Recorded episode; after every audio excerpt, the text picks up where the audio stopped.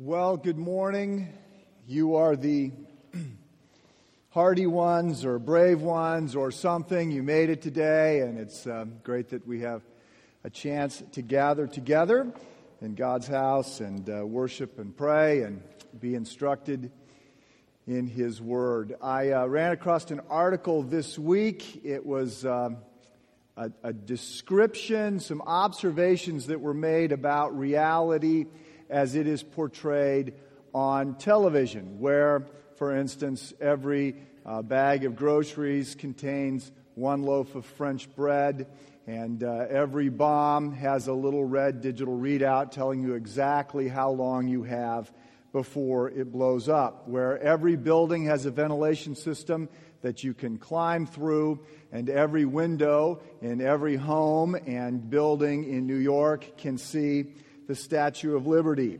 Uh, in, in TV reality, uh, men can stoically withstand savage beatings at the hand of other men, but will wince when uh, a woman tries to later clean their wounds. And uh, in reality, as portrayed on TV, if you ever find yourself in a martial arts fight, it doesn't matter what the numbers are because uh, people will dance uh, around you until it's their turn to fight one at a time and not gang up on you. Perhaps we can agree that um, reality is a little bit different than it is often portrayed. Reality has uh, significantly uh, less excitement uh, less action. It's been, for instance, weeks since my last martial arts fight, and I've yet to defuse a bomb in 2012. Reality is different, not quite as exciting, but filled with just as much conflict and disagreement and tension between people as is displayed in TV. There's a lot of conflict out there. And uh, in fact, we are seeing conflict in here. As we come to the fourth chapter of Philippians, it is uh, apparent that one of the reasons that Paul has found it necessary to write to his friends there is because there is a church fight that is going on. There are two women who are not getting along. We don't know what the issue is or was. It's, uh, it's very unlikely that it was doctrinal in nature because the Apostle Paul generally had strong opinions and would weigh in on those. But it, it is uh, likely that they're fighting over something else and that people are beginning to take sides. Paul is 800 miles away in a prison, and that Back then, 800 miles would represent probably a month of travel. And so uh, it's been a while getting to Paul, but it is spreading. Story of this disagreement and rumor is spreading. And so Paul decides that it's important for him to weigh in. And he has some interesting um, counsel to offer them. Before we get there, I, I want to just remind you of some of the observations that we could make from uh, the entire Bible about conflict. We've talked about some of these things before. For starters, conflict is inevitable, right? It's a given. We live in a, in a world that is broken. Uh, you are broken. I am broken. Sin has infected and affected everything everywhere. And as a result, there is disagreement. And, and it's not simply that given enough time, two people, even two people who love each other and care for each other dearly, are going to find things to disagree over. It's also that we actually have an enemy. Right? There are, there are spiritual forces in cosmic dimensions that have lined up against God. Now, some of you don't quite know what to do with all of that, but it is what Jesus taught, and we know that his life was filled with conflict. And the lives of those who followed him were filled with conflict. The apostles can barely go a few days without some sort of dust up with somebody. The apostle Paul says that daily he is debating in the marketplace with others. And we know from chapter 3 that he has an ongoing feud with the Judaizers, those people who are trying to suggest that in order for a Gentile to become a follower of Christ, they have to, to act like a Jew. They have to embrace Jewish culture and, and Old Testament law and keep it in addition to Christ. So, conflict is inevitable, especially if you are in a position of leadership, even spiritual leadership. This surprises some people, disappoints others. But, but conflict is a given. There are things worth fighting for, there are things worth dying for. This world is broken. As a result, conflict is inevitable. The second point that we could make, sort of holistically, is that it's not always bad. Right? It can often be unpleasant. Serious conflict can be very uh, frustrating and disappointing but it's not always bad. It depends upon what people are fighting over, it depends upon who is fighting, and it depends upon how people are fighting. But, and third general point, we are expected to get along with each other. Those people who have been adopted into the family of God, those people who have declared their allegiance to Christ, those people who have been reconciled to the Father, we are expected to get along with each other. In following Christ, it is expected that we're going to put the needs of other people ahead of our own. In following Christ, it's expected that we're going to do unto others what we would want them to do unto us. And we're going to do what needs to be done in order to stay together. We are expected to be united. And, and these expectations flow out of several things. For starters, they flow out of the fact that our unity is important to God. In John 17, when we get to eavesdrop in on the prayer uh, between the, the, the Father and the Son, the high priestly prayer of Christ, four times he prays, Father, make them one just as we are one.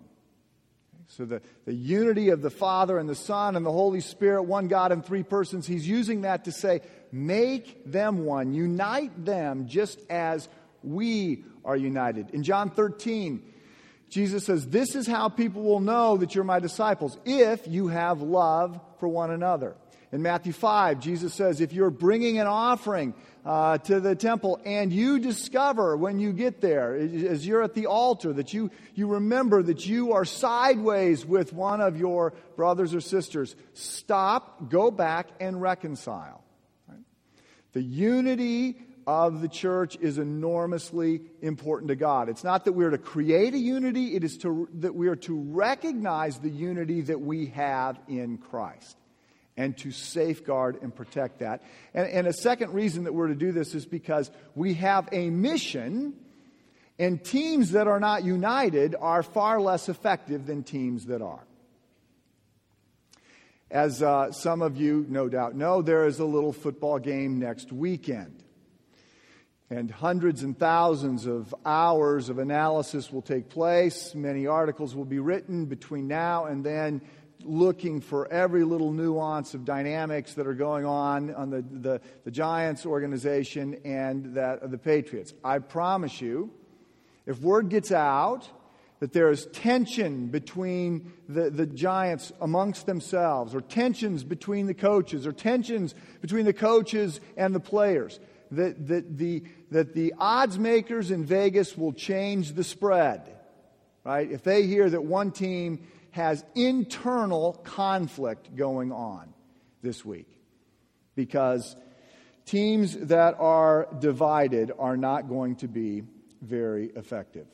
So, conflict is a given, not necessarily bad, can be, depends upon who it's between, what it's over, and how it's being managed. But you and I are expected to get along with each other. This is important to God, and it's important for our own effectiveness. In light of that, I direct your attention to Philippians chapter 4. We pick up now. I am going to read chapter 4, verses 1 through 9. Philippians 4, verses 1 through 9.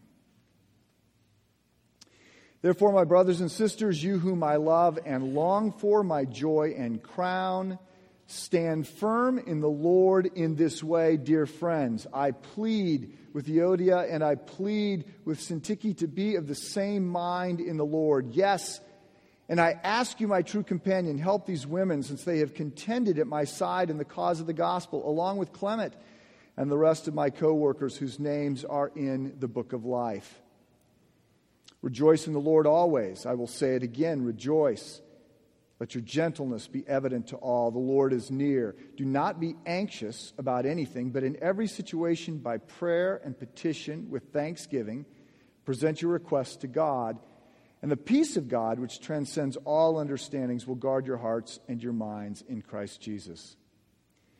Finally, brothers and sisters, whatever is true, whatever is noble, whatever is right, whatever is pure, whatever is lovely, whatever is admirable, if anything is excellent or praiseworthy, think about such things. Whatever you have learned or received or heard from me or seen in me, put it into practice, and the God of peace will be with you. Verse 2 I plead with Euodia, and I plead with Syntyche to be of the same mind in the Lord.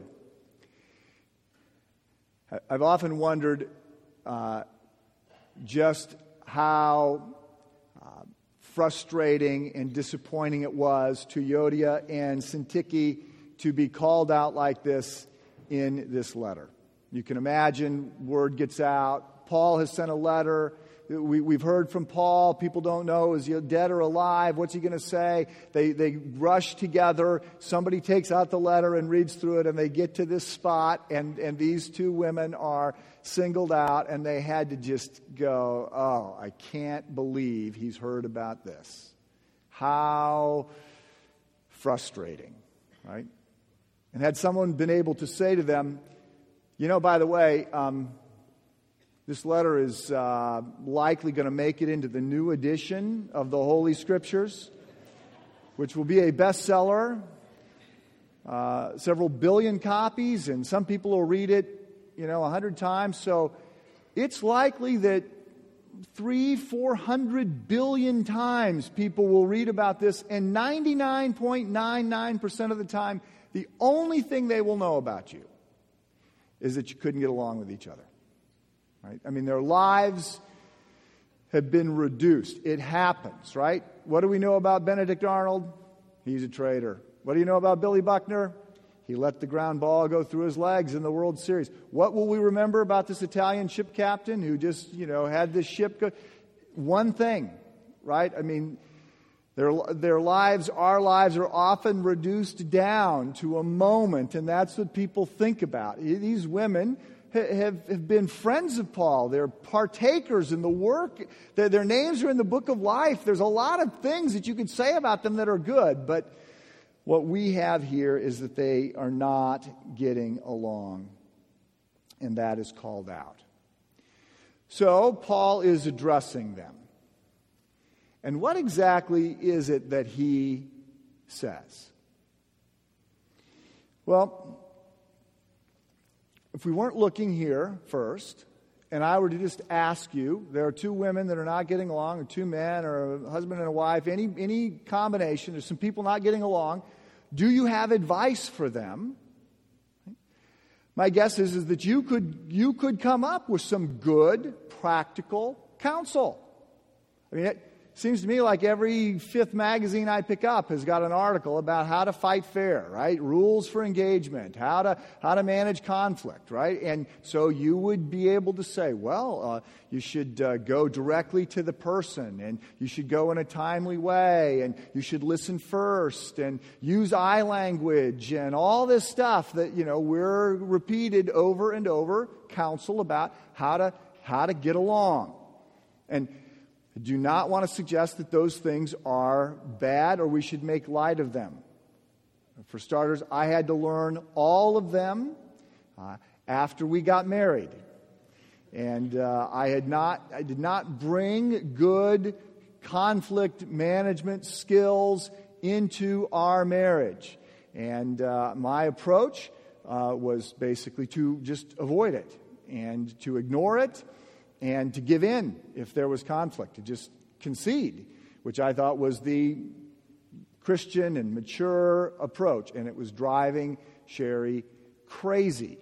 And, and some friends interceded for us and pointed us to a marriage counselor. And we had a meeting with the counselor. And at the end, she goes, Well, clearly we, we're going to need to meet a, a second time. Before the three of us meet, Mike, I'd like to just meet with you.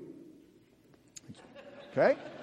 I mean, I'm thinking she's going to say to me, you, are a, uh, you are a paragon of virtue and your skills are wise and I'm on your side completely and and let's let's try and help Sherry see things your way and I just want you to know that's what I'll be doing in these sessions and uh, it's not exactly what she said. And I don't believe she used exactly these words, but this was what I took away was that I was driving her crazy also. and so I had to learn how to manage conflict, how to stay in uh, the, the, the conflict and work it out, and what the tools were.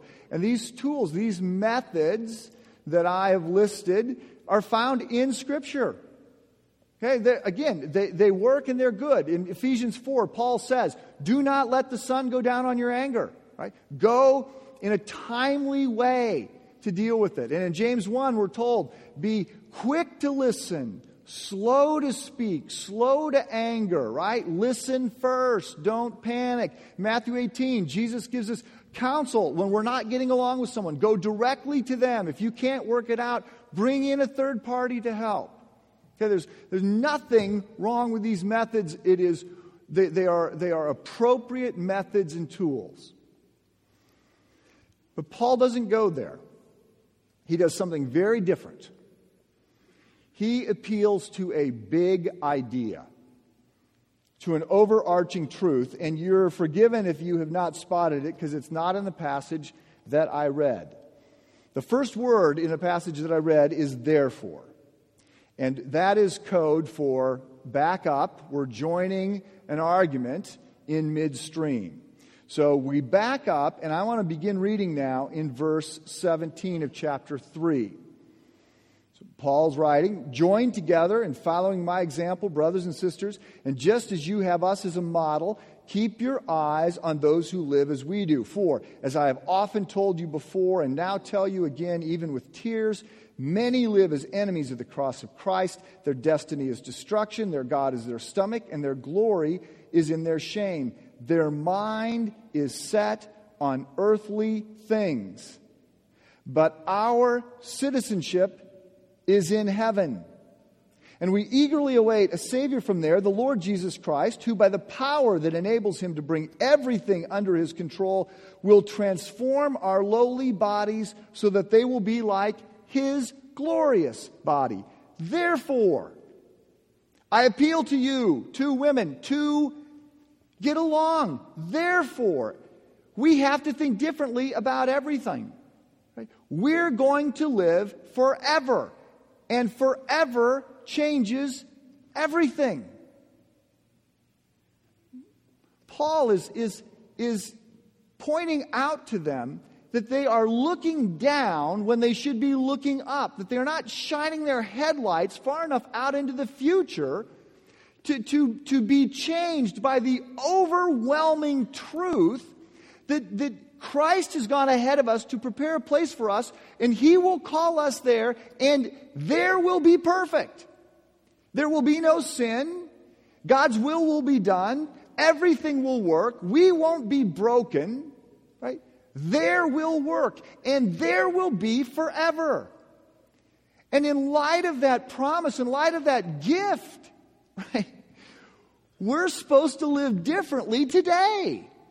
And we're supposed to think about different things, and we're supposed to care about different things. These women are clearly, at this point, focusing on things that matter in light of this life not in light of their citizenship in heaven. It is a big idea. It is a big truth, not a method, that Paul appeals to because that truth should change everything. That promise should mean that we think and behave differently. As I've said before, if, if you are in faith for this life, you're making a big mistake. Christianity does not work short term. Going to the end of the line, putting the needs of others ahead of your own, serving other people, that may help you get along with some people for a while, but you actually lose in the end. That's what Paul says. The tomb wasn't empty. If Christ didn't raise from the dead, if we're not going to live forever, then this is a joke. And the joke is on us, and we should be pitied. We're wasting our life. It's only in light of the big picture that it makes sense to have a radically different approach because we're now here on a mission. We have an opportunity in this life to influence the next one. And we're to use this life, the gifts and abilities that we have been given, the opportunities that are ours, we're to use those in light of forever. In, uh, in his book, Screwtape Letters, C.S. Lewis you know, has a series of obviously fictional letters written by a senior demon named Screwtape. They're being written to a, his nephew who is new to the business of being a demon and tempting people and trying to keep people from coming to faith and trying to keep Christians from being effective once they have come to faith. And so Screwtape is writing to uh, Wormwood, his nephew, and he says, Once you have made the world an end and faith a means. Okay? So once you've got your client, your charge, thinking about this life, right? And they're loving God and serving others in light of the return in this life. Once you've done that, you have almost won your man. And it will make little difference what kind of worldly end he is pursuing. Right?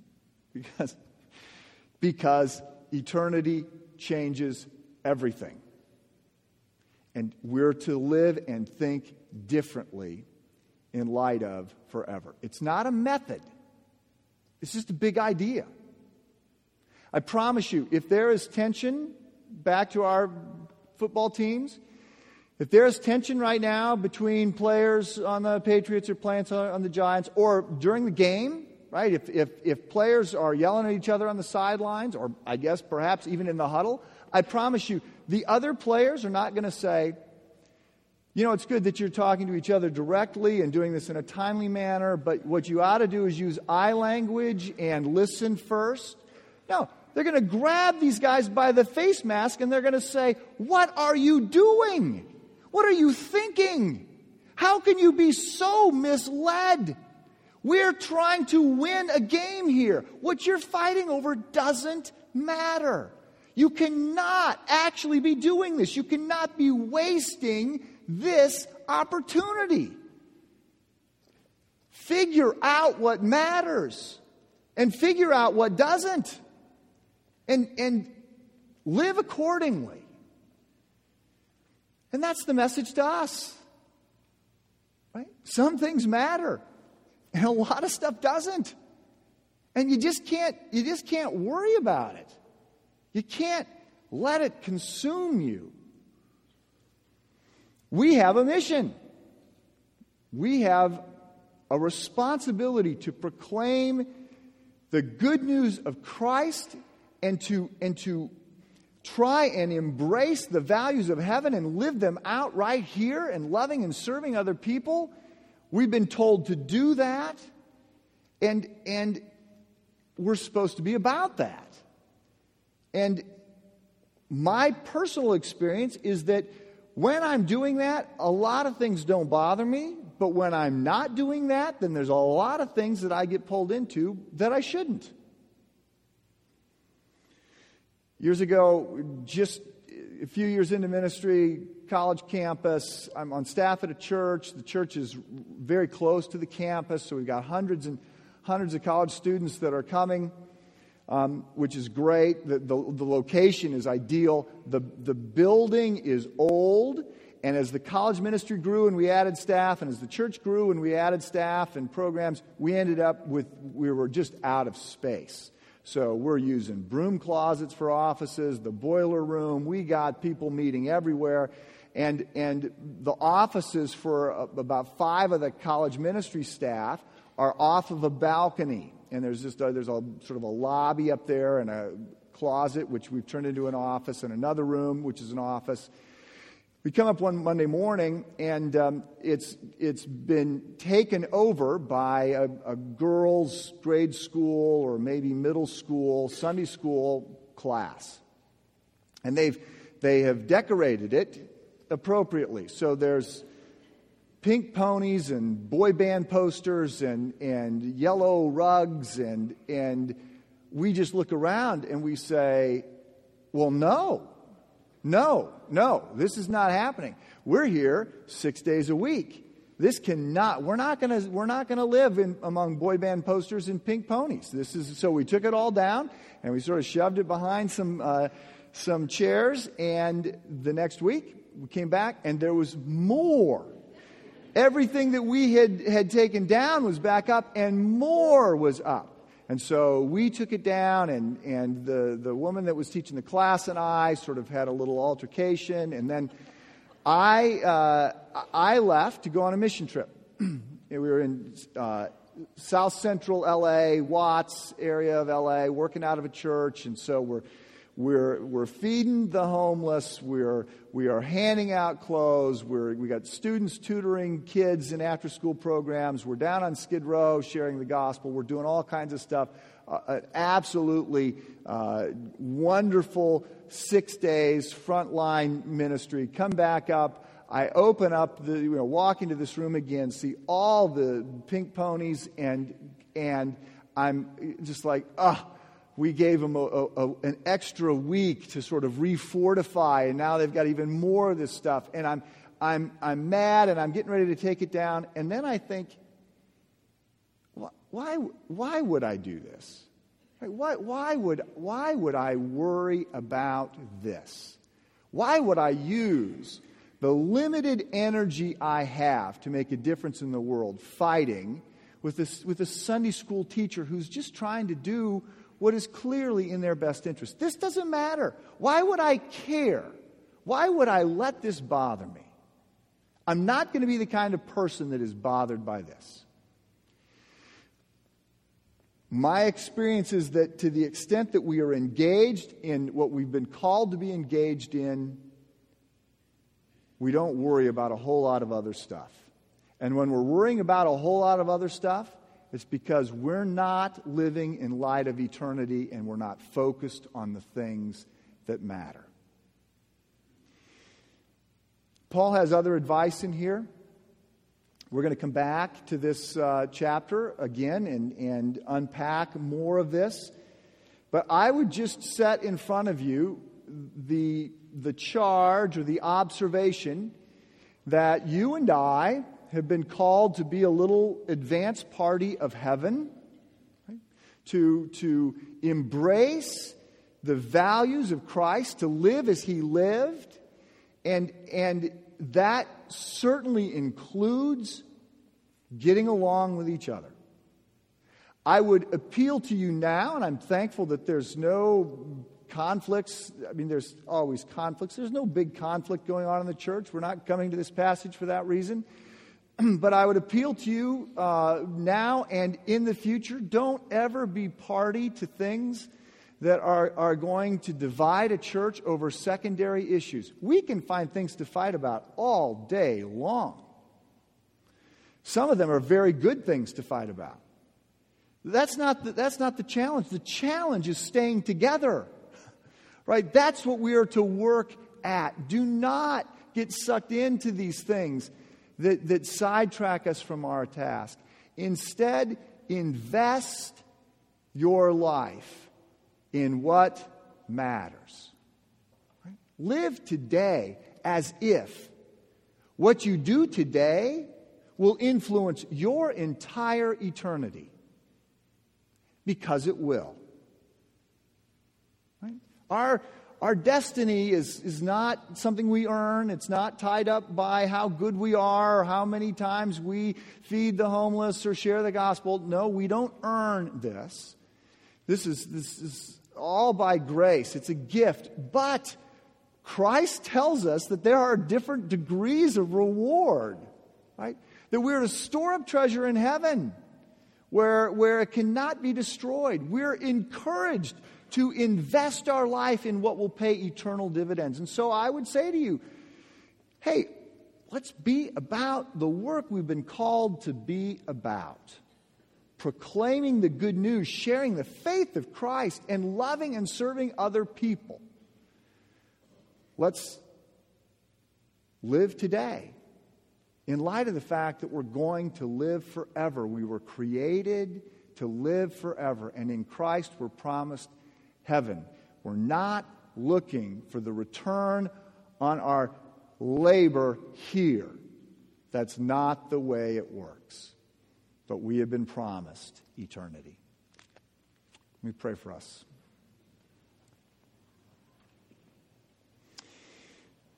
Lord God Almighty, we um, pause to thank you again for your your grace, your love, the unbelievable example of Christ, for your protection on the church.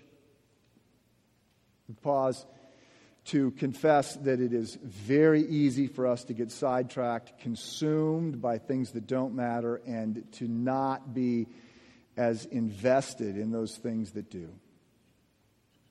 Help us to really lean further into this call to be the advance party of heaven and to bring through our lives, through our words, through our actions, our service, the, the, the kingdom of God to the extent that we can to help that grow here today. Guide and direct us. Keep us unified, Father. May we steer clear of the, of the many different ways we can be sidetracked. Live today in light of forever. We pray this in Christ's name. Amen.